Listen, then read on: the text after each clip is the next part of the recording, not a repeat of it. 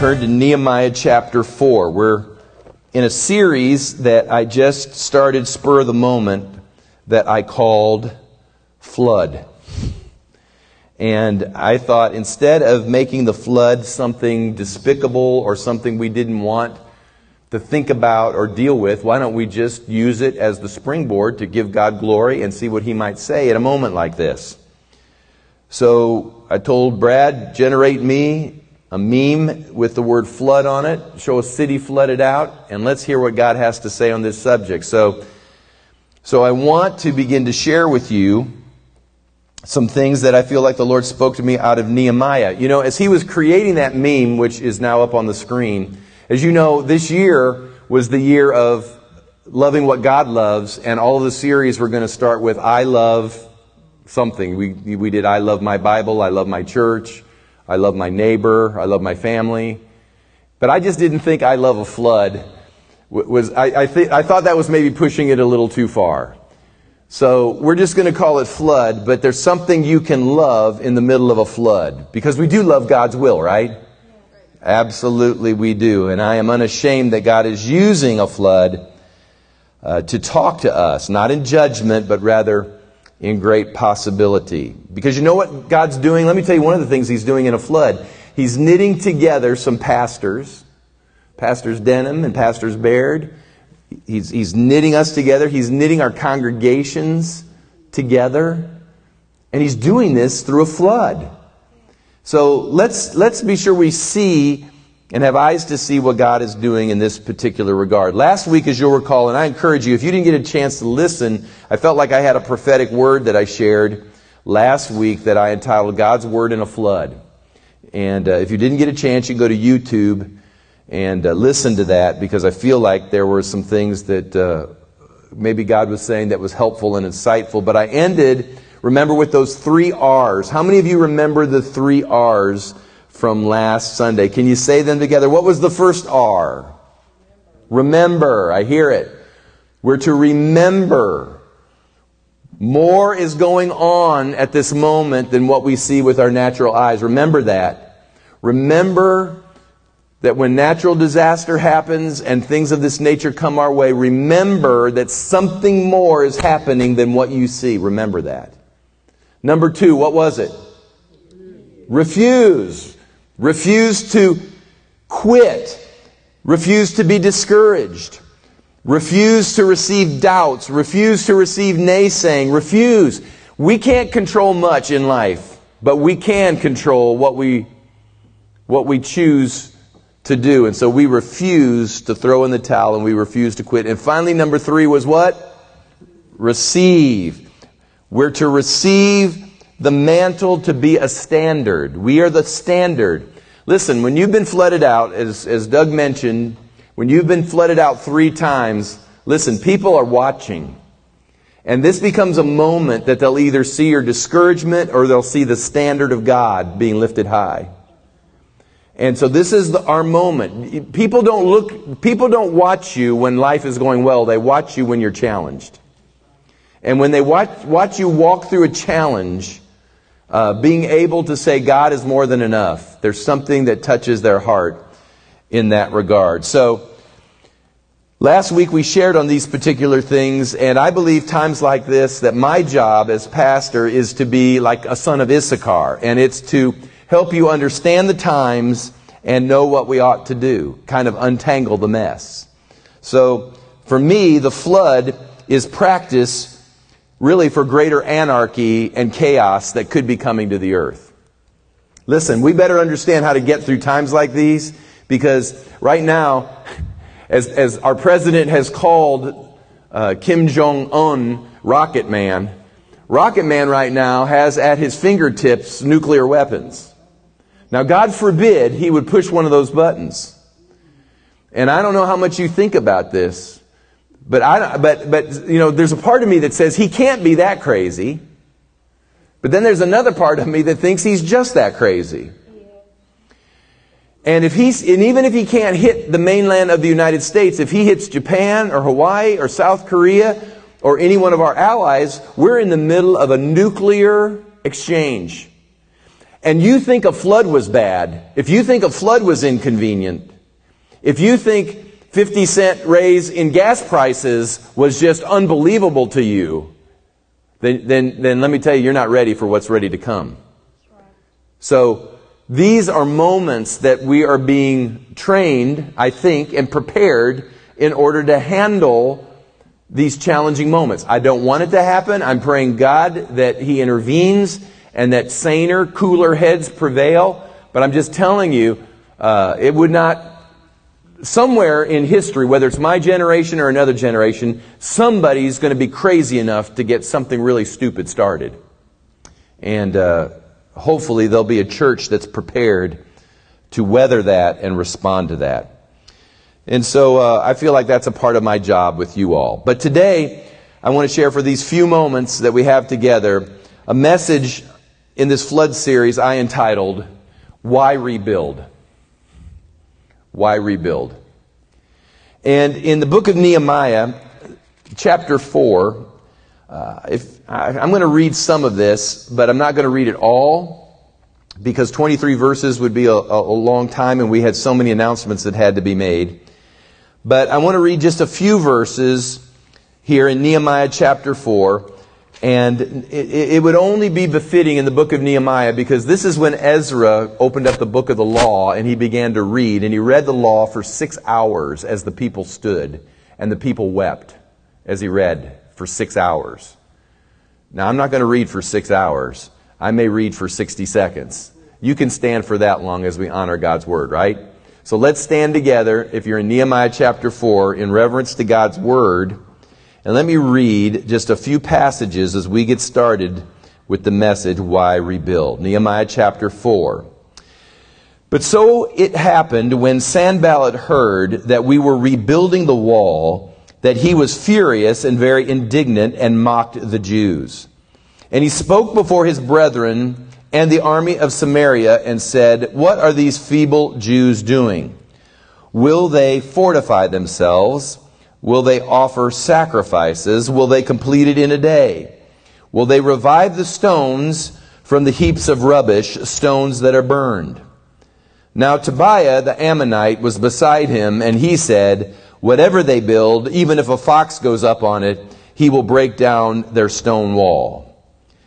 Hear, O God, for we are despised. Now we're listening again, I believe, to Nehemiah beginning to pray. Turn their reproach on their own heads and give them as plunder to a land of captivity. Do not cover their iniquity and do not let their sins be blotted out before you, for they have provoked you to anger before the builders.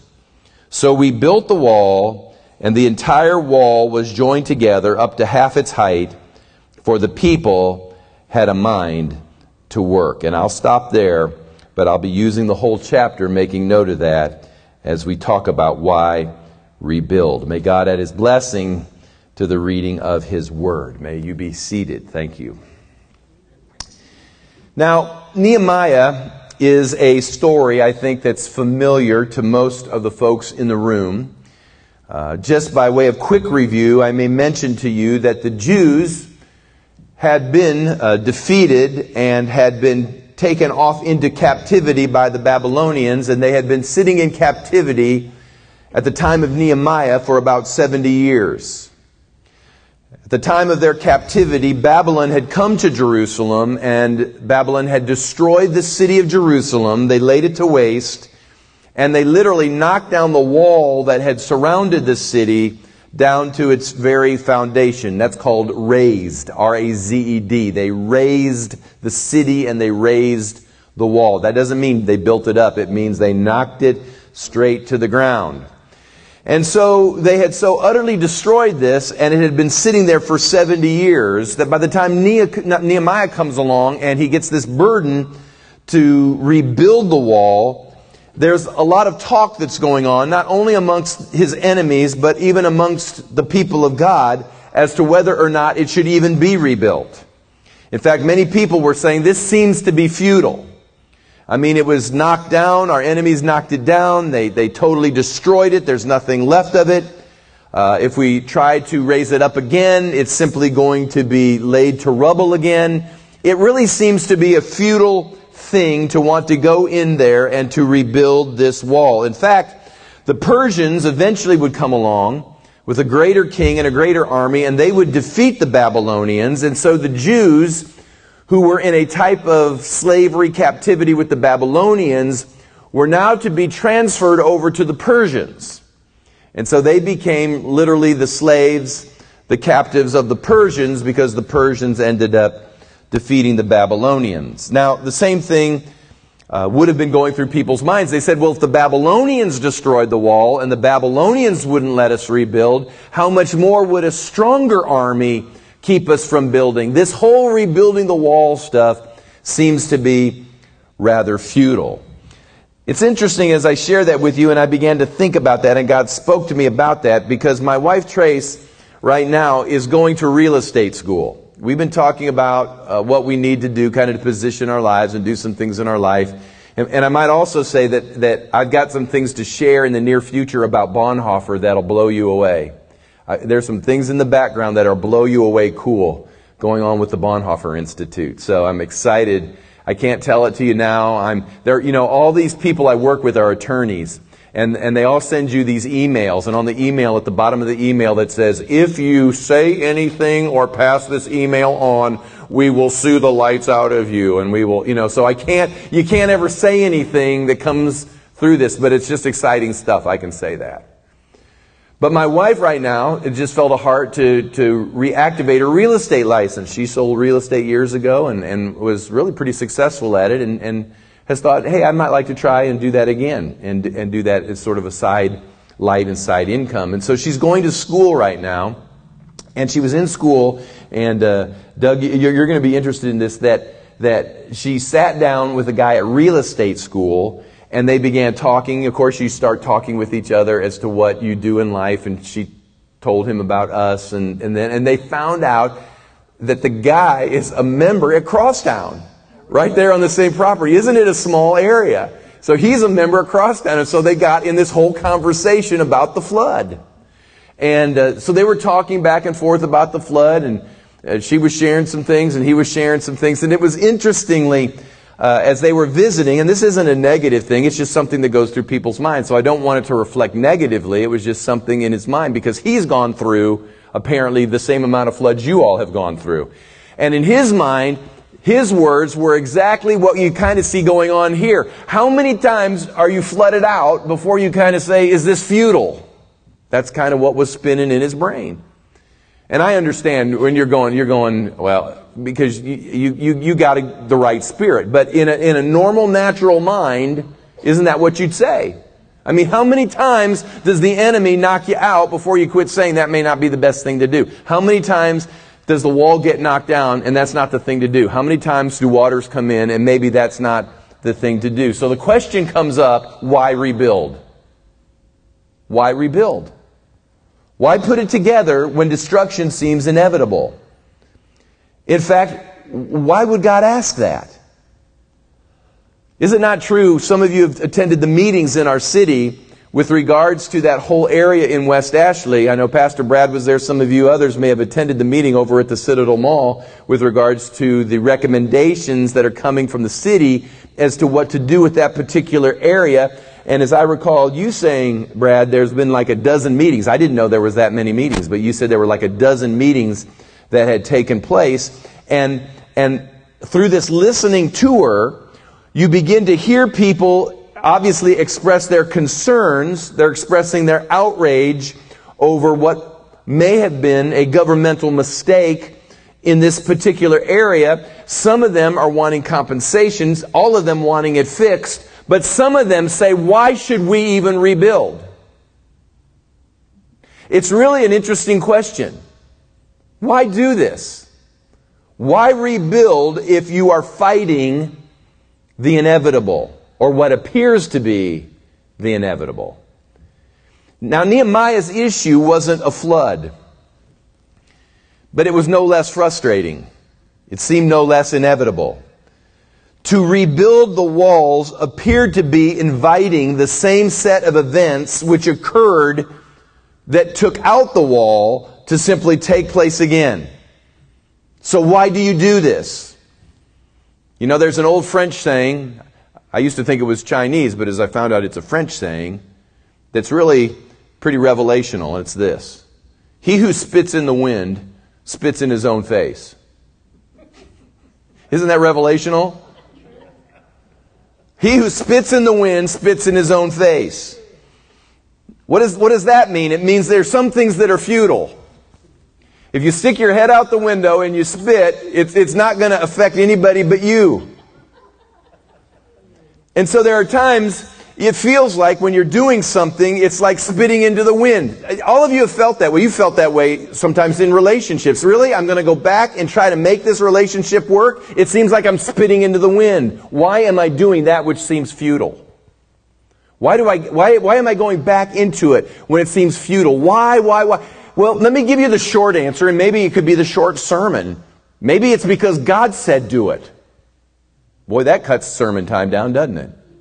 Why would you do it? Because God said so. Oh, okay. There you go. Amen. Let's all go home. Now, listen to me. Rebuilding for Nehemiah wasn't spitting in the wind. And to do what we're doing in order to renovate and one more time put the Bees Ferry location back into operating order isn't spitting into the wind. It's doing what God has asked us to do because there's something God is wanting to say. Now, I put down here, what did the wall represent to those that were looking at it? Now, this isn't the same. I spoke last Sunday about some of the things I think a flood says or speaks. So, so that's out there. But I want to talk just for a moment about Nehemiah and, and, and the futility of rebuilding this wall and why it was so important that despite those feelings, they did it anyway. What did the wall represent? What's the big deal about that wall? It's kind of like, what's the, what's the big deal about that church? What's the big deal about that location? Why, why would that be of, of interest or why would that be of significance? Why, why was Nehemiah so burdened about a wall? And is that analogous to maybe what God is saying to all of us as we look at what we're attempting to do down at that location we're all going to settle into? The wall, interestingly, had at least four significant features to it that were important to God to be communicated. Number one was this protection. A wall represented protection. It represented uh, a place that enemies could not get through. It represented a place where you felt safety. It represented a place where there was a sense of peace. Protection. Obviously, in those days, a wall uh, was an impenetrable place. And so when the walls were built around Jerusalem, it was a protected place. The same could be said of a church. Everyone needs a protected place. A church should be a place of protection, a place where the enemy can't get in, a place of peace, a place where you can say there's safety here, there's rest here. And, and, and so I think there's some analogies that we can make in that regard. But that was one of the reasons why God said, I want those walls rebuilt. He put the burden on Nehemiah. It's because I want my people to know that there's a place of protection. Number two is this that there's a place of promise.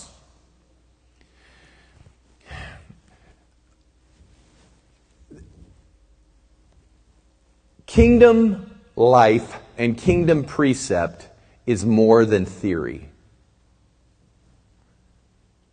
There has to be reality to the things we say. In other words, we can preach healing, but if nobody gets healed, it's just theory, right? But when we preach healing, we believe there's reality to that.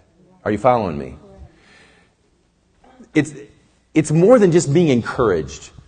Being a believer is more than just theory. It's more than just precept. There's, there's some substance to it. There's, there's real promise to it. And the reason God said rebuild the wall was because there needed to be a tangible expression a place where people could point to and say, there the promise exists. Just like when you preach healing, there comes a moment that you have to say, hey, hey folks, I've been preaching healing. Come here. Let me show you. I'm going to, I'm going to call people's names out. I'm going to call out like someone like Linda Rutledge right there. She, I'm going to say, hey, God, God did some things in your life, hasn't he? He's done some things in your life. Sure he has. So I'm preaching healing, and let me tell you, I can point to somebody that knows something about that. And that's what God wanted the walls rebuilt. He said, there's a promise that exists in my people, and there's got to be a place I can point that out. That's number two. Number three is presence. God always resides geographically. Now we all know God's here, He's there, He's in this place, He's at the church down the street, He's on the other side of the globe. God can be anywhere and everywhere at the same time, and we understand that. But there is a sense of manifested presence where God's Spirit shows up in a manifested, tangible, specific, important way, and the walls represented uh, that aspect of location that God dwelt. God has an address, and that would be His address. And, and therefore people can point again and say, hey, you know, God is amongst those people. God dwells in that place. And then the fourth reason God wanted the walls rebuilt, I believe, is under the word paradox. Paradox is simply something that, that appears to be one way, but it's actually another way. It appears as if building the walls would be futile, but actually it's the most important thing they could do. It appears as if it would just be teeing it up for the enemy for him to come and destroy something again, but in actuality, it was God teeing it up for his purposes in order to establish his people once again. All of these things with regards to a wall become analogous to why I believe God says we're to restore and to rebuild because there is a promise, there is a paradox, there is a presence, and there is a protection that exists even on that lot on 1945 Bees Ferry. Hear me when I say this. You can say whatever you want. There is something that God is saying at this moment that if we will hear it, as silly as it might sound to the world or anyone else who looks at it, I'm telling you that there's something significant that God is wanting to do in order that He might accentuate His plans and His purposes in a group of people that are sold out to Him. And I'll say amen to that if no one else will. And this is why voices mocked Nehemiah. Sanballat and Tobiah. They came along and they mocked Nehemiah. Why are you rebuilding? I can't even tell you. I, I, don't know how you guys have done this for the third time. It's just amazing the perseverance. I respect so much. But I've had private messages. Why? Why would you, Kevin, locate? there. Why would you guys even consider renovating? Why, why, why? That's Sanballat and Tobiah talk. Why? I'm not listening to Sanballat and Tobiah. I will listen to what God has said. Sanballat and Tobiah are types of mockers and discouragers and general defilers. Whenever you do something that is outside of the box, hear me when I say this. Sanballat and Tobiah were actually fairly pragmatic. They were reasonable, pragmatic thinkers. And you do something out of the box of pragmatism and, and logical reasoning, and people get shaky because everybody believes that God must be logical, and that God must be reasonable, and that God always does things that make sense to us. Isn't that true? That's how we treat the Lord. If God puts something, if something comes before you and it seems unreasonable or illogical, how many of you, are, the first thing you say, that must be God? I don't know that many people do that. Usually when something unreasonable or illogical comes in front of us, usually the first thing we say is, no way, that's unreasonable and illogical. But how many of you know that there's a lot of things in God's Word that are illogical and unreasonable? How many of you know that? How many of you know that sometimes God asks you, I can quote passages, you know some of my favorite passages. Abraham, in order to receive an inheritance, went to a land that he knew not, not knowing where he was going. That's really reasonable, isn't it? He takes a trip packs up his family. He t- goes out on the road, just starts driving. People are saying, Hey, Abe, where are you headed? I don't know. Where are you going? I'll know when I get there. Really? Why are you doing it? God told me to do it. You're weird. That's Bible. I, I, mean, I could go down the list of weird, unusual, unusual unreasonable things. Now, I'm not saying we, we always do the unreasonable because it must, has to always be God. I'm not saying that. That's why you pray. That's why you have discernment. These, these are all things that fit into evaluating circumstances. But the church has lost its ability to fearlessly walk in faith and to fearlessly obey. We've lost this element of our lives. We're too busy building our pros and our cons and figuring out if it works logically, and we're so busy trying to make it reasonable, and if it's reasonable, then we'll vote, yes, it must be God. Uh, we gotta break that. Sometimes God says build on a floodplain. Are you hearing me? Sometimes God says, build a wall if the whole world stands against you, Nehemiah. Build the wall. Oh, it's a great story to read, isn't it? But boy, it's hard to live. That's how most of the Bible is. It's great to read, it's just hard to implement. You know, we love the stories. They really speak to us, but now I gotta live it. Now God's asking us to live something like that. Go rebuild in that place that everybody's looking at you saying it's going to flood again. Well, it may. I don't know. It may. It could next week for all we know. But hear me when I say this. God's saying something. It's like Noah building an ark, telling the people it's going to rain, and they're going, What's rain? Because it never rained before. Could you imagine? Yeah, it's going to rain. What's rain? Well, it's water falling from the sky. Can you watch everybody go, water falling from the sky? That's a good one, Noah. Water's never fallen from the sky. Noah says, well, it's about to. Yeah, yeah, Noah. Yeah, you know Noah. That's Noah. Yeah, that's a man of God. Is it going to be a people of God? Sanballat and Tobias. Sanballat, it's interesting. He, he reasons Sanballat does with, with a number of things. He says, well, uh, are they feeble? In other words, they don't have energy or resources. They're feeble. He says, will they fortify themselves? So, so he's critiquing them on their expertise. Can they do the work themselves? Can they develop it or plan it? So he's critiquing their expertise. He says, well, what are they going to do? Are they going to present sacrifices? And so he's critiquing their worship practice who's going to worship there. It's a bad place to have a church.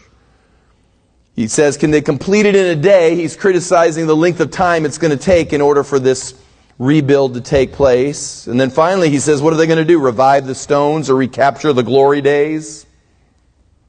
So he begins just to throw these criticisms at them. And then Tobiah, I always laugh at Tobiah because Tobiah is like this really annoying sidekick of Sanballat. You know, it's like Tobias is hanging around Sanballat, and Sanballat is giving his reasoned, you know, uh, critique of what Nehemiah is trying to do, and he's very reasoned, Sanballat is, and then is just this kind of crazy little sidekick, and it's like he's going, yeah, yeah, yeah, yeah, what he said, what he said, and even if a fox jumps on it, it'll all fall apart. I mean, like, what, that's stupid. It's like, you ever read that? I read that, and I go, that's just like a stupid thing to say. It's like, Tobiah, just go back under your rock somewhere. Tobiah, Sanballat. You can hear them, what they're saying. They don't need to build a wall. We need to build a Persian shopping center. That's what we need to do, a Persian mall. That's what we need to build. But Nehemiah was resolute. He says, We will rebuild the wall. And he began to do this in several ways. I'm going to give this quickly. I'm just sowing some things just to keep our focus. And aren't, you, and aren't you glad? Is, isn't this not amazing? Two Sundays is all we were out. That's amazing when it could have been four. So God's involved. But this is what Nehemiah did. Number one, the first thing he did was pray. Now, I want to tell you something about his prayer. Um, his prayer was imprecatory in nature. And what that word means is, is that he was praying that God would just smite them. That's what an imprecatory prayer is. And we don't pray those prayers much anymore. You will find them in the Psalms. Psalm 18, Psalm 35 are imprecatory psalms. Imprecatory is when you know you have an enemy, you know they're, they're thwarting you to the will of God, and you begin to pray that God would. It's basically an imprecatory prayer is God sick 'em. That's what an imprecatory prayer is. Sick 'em. Now I know we don't think this way. But the scripture has these particular prayers. And so he begins to pray. He goes, let their, let their transgression come upon their head. Let, let them, let them, uh, Lord, you know, be buried under this iniquity. And he's just, he just begins to pray that way. Why, why would you pray that way? I'm not, listen, those, those that would curse and thwart the will of God, I'm not going to say God bless them. I'm not saying God bless Kim Jong Un. I don't, I don't want him, no, I don't want the guy that's going to push a nuclear button to be blessed. I want him, I want him, he, either he gets delivered from his devils or let him be taken out by an assassin. In Jesus' name. With the love of God. Why? Because he's going to kill my kids and my grandkids. That's what he wants to do. That's not God's will. I hope he gets delivered. So uh, maybe I'll spend more time on that, but I'm just telling you, there comes a moment when you get before God and you say, God, this is thwarting the will of God. This is not your will. These people are actually assigned to stop the will of God. Lord, I'm, I'm not normally like this, but I'm just telling you, then let the weight of your judgment fall upon their heads. I know we aren't used to that. This is a new season. And the, and the new season is we're going to have to learn how to pray in such a way that looses looses God and the and the see God is perfect perfect love, God is perfect love and he's perfect justice. Perfect. God's the only one that knows how much love and how much justice gets dispensed in a situation. He's perfect mercy and he's perfect grace, perfect. But he's also perfect judgment. He's perfect in all of his ways and all of his attributes. And in that perfection, he moves and he knows exactly what to do at exactly the right moment. And that's what Nehemiah begins to pray. So I'm just telling you, anybody, anybody that starts Sanballatting, I'm just going to start, Lord, we love them, we care about them, but they're, they're thwarting the will of God. So zip their lip. In Jesus' name. Secondly, Nehemiah begins to put into motion practical vision principle. Now, what do I mean by that? When you're hearing voices or when you're hearing things that are saying, hey, give it up, throw in the towel, it's time to quit, you're being stupid, silly, illogical, irrational. This is what he looked at the people and he began to do. And I'm just going to read this really quickly. He looked at the people and he said, here's how you quit all of this. You put your hand to something. You start putting your hand to the work again. So hear me when I say this. We're going to have days, we probably at the end of this week, we're going to have to get chairs put in there. We, we may have to clean up just a little bit, help clean up. You heard Doug mention that he could use some hands maybe through the weekend. Uh, we're going to have to roll our sleeves up and do some work on some of this and be out there. Now, I'm finally settled. I'm glad for that. So I'm going to have to roll my sleeves up and I'm going to have to get involved. But let me tell you, when you lay your hand to something, you don't hear as much yeah, yeah around you. When you put your hand to the work. In fact, if it's important to you, you will invest some sweat into it. I'm glad if you write a check. We can always use all the checks we can get. But if you invest some sweat into the work, it's, a, it's amazing how meaningful it becomes. And let me tell you, vision, I'm finding out, and I appreciate Doug and his, his men. We couldn't absolutely do it without these guys. They are critically important, but vision cannot always be contracted out. Sometimes we've got to arise, and the people that went to rebuild the wall were not just skilled contractors. They were families who maybe they didn't know how to paint really well. Maybe they didn't know how to clean really well. Maybe they didn't know certain things as well as skilled people do. But Nehemiah said, you're going to have to roll up your sleeves and you're going to have to get your buckets. And not only that, in this chapter, he says you're going to get a bucket in one hand and work it, and you're going to put a sword in your other hand, and you're going to battle and you're, and you're going to be prepared to battle while you're working. This is what this looks like. And, and, and it's because God's plan is always contended for. There is a plan. That location has a plan. There's been prophecy spoken over that area for years, decades. I'm telling you, it's being contended for. These are the days of contending. And the question is whether there will be the remnant who will say, yes, we will arise and we will build and we will battle for the plans and the purposes of God, not just for our conveniences. That's good preaching. So they prayed, they had practical vision, they persevered. In other words, they didn't give up. And then finally, they did it number four. Three was perseverance, and then number four was progeny. Nehemiah said these words at the end of the chapter, chapter four. He said, he said, You are doing this. You are building and you are fighting. I'm, I'm synopsizing what he said in this chapter. He said, You are building and you are fighting, not for you alone, but for your neighbors, for your sons, for your daughters, for your wives, and for your households.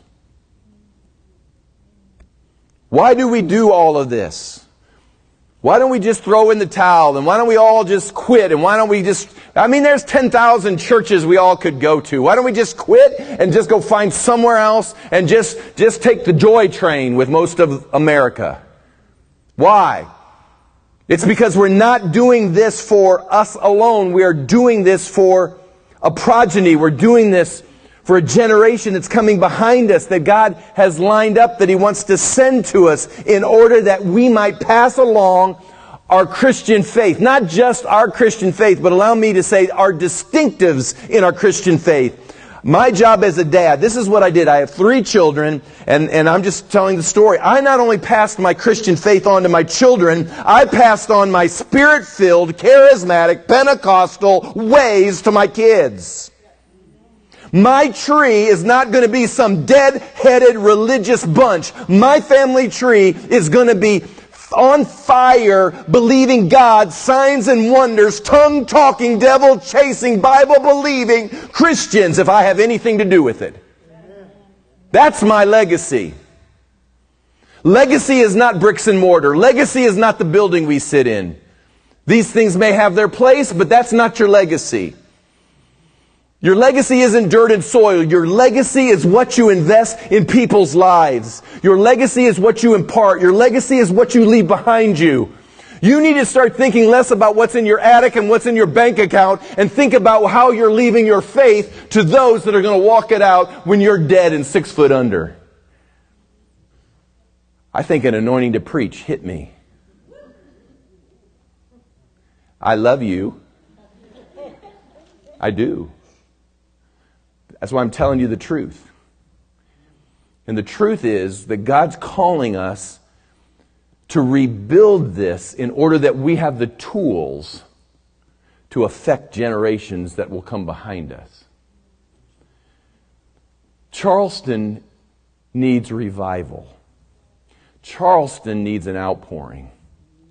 Charleston just needs a foundation of scriptural truth. I'm not saying we're the only ones but I am saying we are some of the ones who have been asked to leave that behind. And God is doing the most paradoxical thing I've ever seen. He's saying, go do it in a flood zone. Now, the question is whether or not you're going to believe a Sanballat or whether you'll believe a Nehemiah. Now, I believe most of you all of you, I have confidence of this, would say, God's up to something here. And I want to be a part of that. I do too. Why rebuild? Because God's up to something so big. And I just don't want to miss it. Do you? No, I didn't think you did. So let's let's along with Nehemiah, let's do what we need to do to see what God can do. Hallelujah. Father, I pray right now in the name of Jesus that you would uh, just speak to us in these moments that our excitement isn't just in the fact that we're going to get sheetrock on the wall this week. That's exciting, but it's not the excitement. The excitement is, is that, Lord, we're going to get to see you begin to do some things that only you can do. Pray, Lord, that you'd help us keep our eyes on you, that there are paradoxical things that are happening at this very moment that will only make sense maybe another 10 years from today. But we'll look back and we'll say, can you, can you believe what we were thinking in, in those days back in 2017 and look at what God you've done? And that's amazing. And the only way it can be explained is you. And I'm praying, Lord, that all of us would just maintain our sight upon you, would maintain our hearts towards you, would just, would just, Lord, continue to anticipate and expect and believe for miracles to take place. Lord, you've already started some miracles. I know some things that are going on in the background that I can't even share, but Lord, I'm praying that, that somehow all of us, what, whatever we can share, can't share, whatever we know or don't know, but that, Lord, ultimately our trust is in you. And I pray right now, Lord, you would do that for all of us. Continue to knit our hearts together. We know that there are two tribes here and that we're slowly knitting, we're slowly learning, we're slowly loving, we're slowly walking, and, and all of these things are good and right. And I think some of it, some of it, Lord, can happen at a deeper level when we just sort of roll up our sleeves and we stick our hands in some dirt and we say we're just going to rebuild and we're all going to do it together. I believe something can happen that would knit us for the next season of your unprecedented move. So, Lord, we love you in that regard and we appreciate you and we want to be on board.